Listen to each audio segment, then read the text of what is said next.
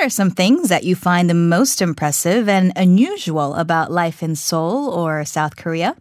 For a Colombian writer, Andres Solano, people lining up to tag transportation cards on an electronic fare reader when using public transportation and relatively clean streets despite the lack of trash cans were some of the things that stood out about this country. The writer has written about what he observed and thought about Korea and put it together in a book titled 한국에 삽니다 or I Live in Korea, which has won the Colombian Narrative Library Award. It's our great pleasure to have Mr. Solano in the studio with us for this week's For Your Information. Thank you for joining us this morning. Thank you for having me. So, you've received multiple acknowledgments for your literary work, but your latest accolade was being named Seoul City's honorary citizen. How did you feel about receiving that title? Yeah, that's right. Well, I, I feel totally honored. That day, I remember I was starving and I went to a small restaurant that I know is close by to the city council. Mm. And I ordered Yukeyang. Yukgejang? Yeah, and I was with my tie and ready for the ceremony. Yeah, it's like a red, spicy Yeah, soup. exactly.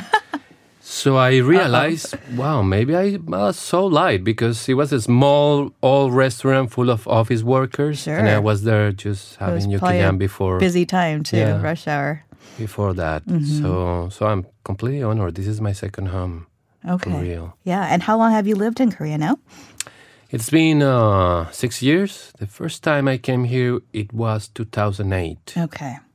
And the title of your book in Korean is 한국에 삽니다, but its original title in Spanish can be translated into Korea Notes from the Tightrope. Could you explain the meaning behind the title?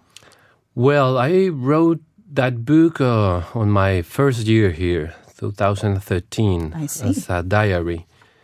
So it was a difficult year because I was trying to adapt to life in Korea and also I was newly married. So many things to deal with. So that's exactly how I felt at that time, like walking in a tightrope, like being afraid to fall down, but also trying to keep the balance. And mm. at, at the end, I, I, I did it, I mm. guess. Okay. How would you explain, um, I guess, your book? You mentioned that it was a journal of sorts of the first year in Korea. Um, in hindsight now, how would you explain it to someone who perhaps is just now hearing about it? It's divided by seasons. So I wrote about each season, what was happening into my life, and about the things that uh, impressed me of uh, living in Korean Seoul, because I was living at that time in Itaewon. I see. I still live in Itaewon, but I moved from that small house. Mm.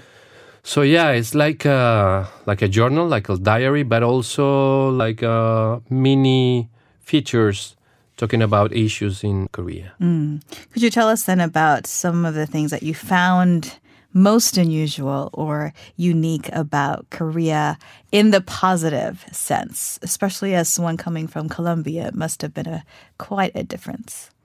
I guess some Koreans they don't realize how important things um, you build. I mean, you have a public uh, transportation system and a healthcare system, and uh, and the city and all over the country is very safe.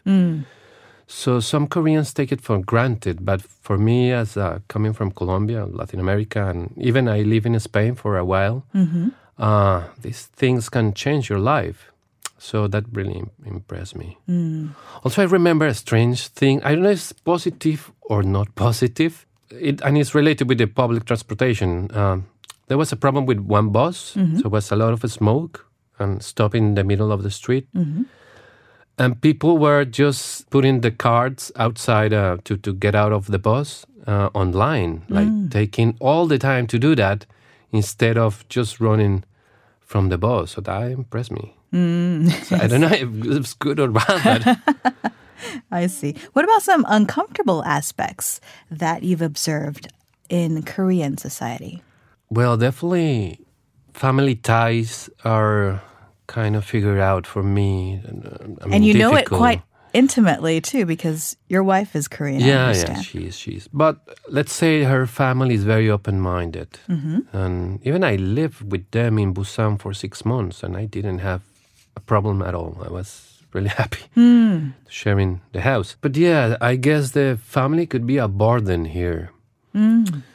And Viewed as a burden. yeah, exactly. Because you have to be responsible for your parents and, and Exactly. elders. I'm I'm a rebel by nature, so it struck me. Yeah, Hmm. sometimes uh, listening to all these stories about how you just need to obey your father or mother no matter what. Ah, I see. So in Colombia, it's also a very important family, but here I don't understand some some things about Hmm. it. Yeah. Okay. Well, I mentioned your wife, and um, another interesting facet about your book is that it was tr- actually translated into Korean by your wife, and I understand it was released uh, last year in 2019, four years after it was released in, in the original Spanish version. I'm curious to know what it was like having your wife translate the book that you wrote. Well, at that time, she didn't uh, read it in Spanish because she said, "I already know what are you writing about because this is our life. Because there's some intimate things about our marriage or family things." Or. So when she was translated, she was uh, realizing how deep I went to in the book, and she was pleased in a way that I took that chance. I know maybe she rewrote the whole book, and I don't know.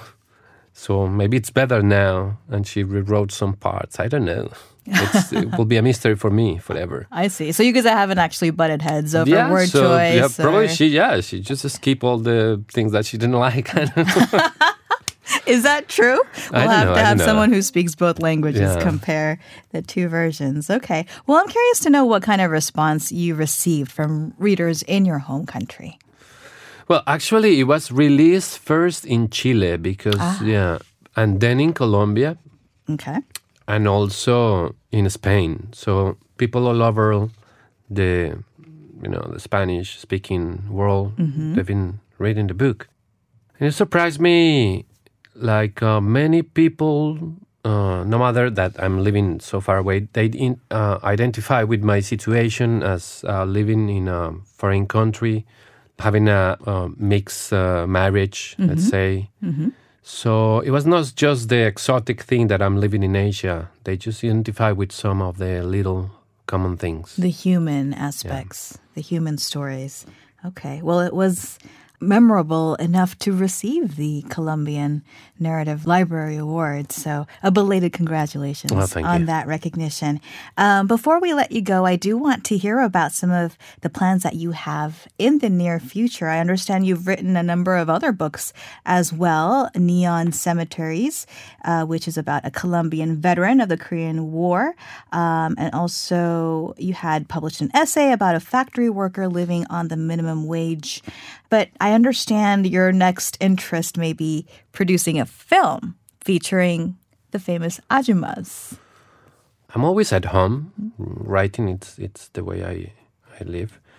Do you know these yogurt ladies? The yogurt ladies, yes. Exactly. The ladies who deliver um, small containers of yogurt, which is quite nostalgic in, in South Korea. Yeah, but I don't know. In Itaewon, I I've seen it all over the place. I mean, the Mm-hmm. They make their rounds. Exactly. So yeah, I was imagining the uh, the other day like a story Mm-hmm. of one, one about one of those yogurt ladies. Have you tried uh, starting a conversation with them?